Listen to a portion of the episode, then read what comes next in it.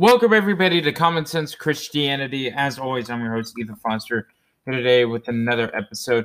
Guys, uh, thank you for joining us. We really appreciate it. I really lo- love doing this podcast. If I haven't said that a hundred times already, I just want y'all to know I'm trying to get more content out there to you, making these episodes as quick but educatedly planned as possible, even though I don't do any formal planning to these. I just think of ideas of what to say. Our verse of the day comes from Proverbs 19:21.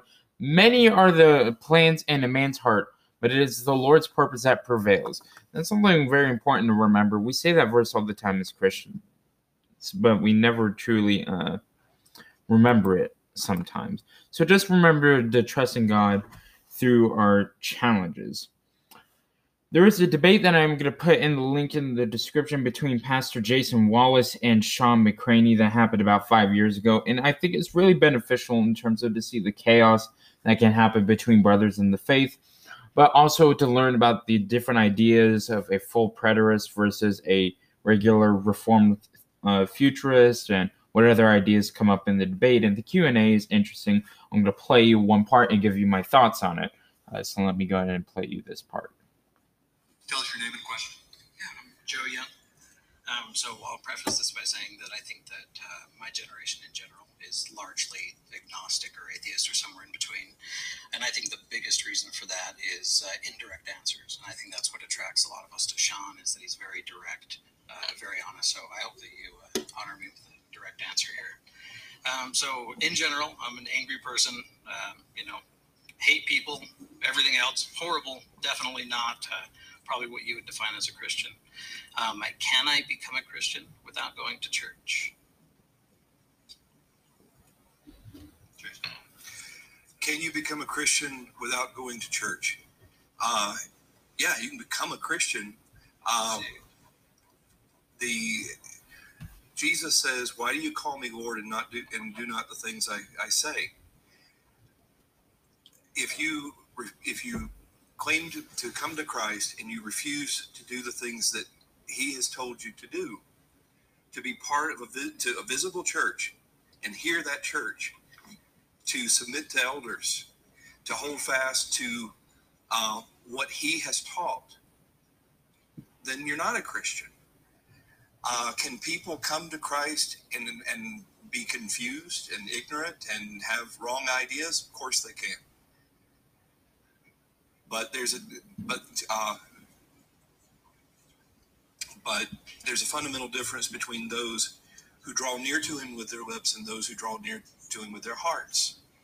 Uh, if you persist in that, I would warn you. I don't know where your heart is. I can never can tell where your heart is. I can only take you for what you say uh, you are. But if you persist in that, uh, Jesus says in Matthew 18, if you will not hear the church, I'm to treat you as a heathen and a tax collector. I'm to call you to repentance and pray for you, but I'm not to receive you as a brother. Jesus says that. Yeah, so long answer short, if I don't go to church, I'm going to hell, right? Just say yes or no. If you refuse to do what Jesus said, yes, you're going to hell. Okay, thank you. Now, uh, there are many roads we can take this clip. Many roads we can take this line of thinking. Because there is no explicit command within New Testament scripture that says you must go to church in order to be a Christian. In fact, what the New Testament actually says is that it is grace by faith you are saved. Nothing else. Grace by faith. That is what the New Testament says.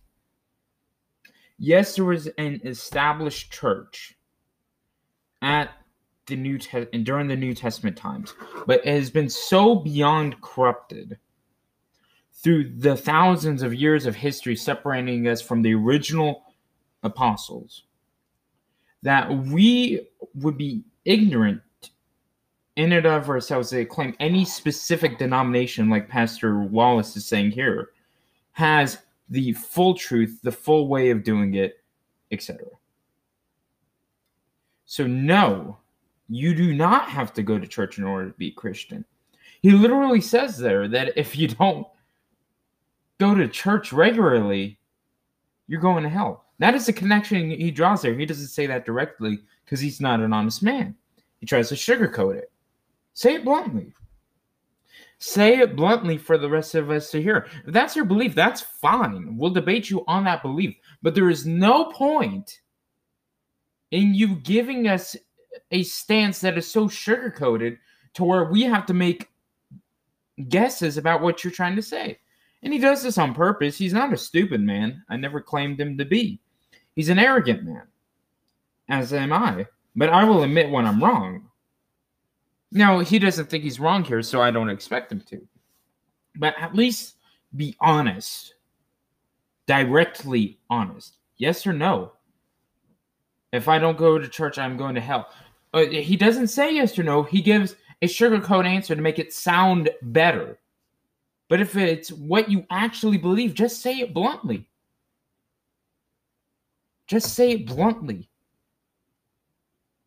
Christ didn't die for our sins to make us do more works and say under more law or a different kind of law. He died for our sins for us to have freedom and liberty in Him, to have forgiveness for our sins. That is Christianity. If you want to stick with all the elders, the bishops, and all the works of the Old Testament, go to a Jewish church. Because that is not what Christ's blood did. The new covenant, the New Testament, is because of Christ's blood. It is nothing like the old. Yes, there were elders established in New Testament churches. Yes, there were bishops established. But tell me by what authority do you get do you become a bishop or an elder in today's age? In today's age. It's important to note that the apostles and the disciples that were with Jesus, that were with him and were inspired by God at that time, were the ones who set that up and gave the authority. Who gives us our authority today? Is it God? Okay, for Jason's church, a Presbyterian church. What how do you get authority from God? But the Catholic bishops don't have any authority. What makes you right? Oh, you have it better. You believe in infant baptism. You're biblical literalist who believes in infant baptism. Where on earth is that in the Bible? It's nowhere to be found. It's a convolution by man. And don't even get me started on Calvinism. We've dealt with that in past episodes. So we'll we'll leave it alone for now.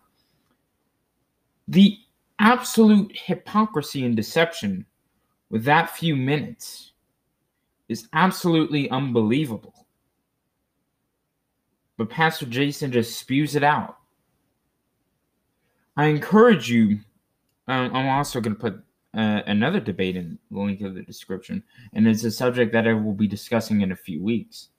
And many of you will be angry at me for discussing it. It's a it's called preterism, and the idea of preterism is the fact that um that Jesus already came back within 70 AD. The second coming has happened, and the Bible never meant to say that the time's gonna end, that the world is gonna end um, in a physical sense, but that the age of the law of law of Moses, the temple, is to end, and that was the actual end of the age.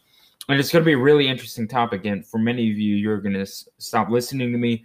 It's to be a wild ride, but we're to give an in-depth analysis of what that actually means. And we already have some on the Heart of the Matter YouTube channel Christian Anarchy today. Done a couple episodes on it. Shawn has hours upon hours on preterism.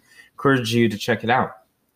Uh, but Jason and Don Preston do a debate, and J- Jason absolutely gets annihilated in this debate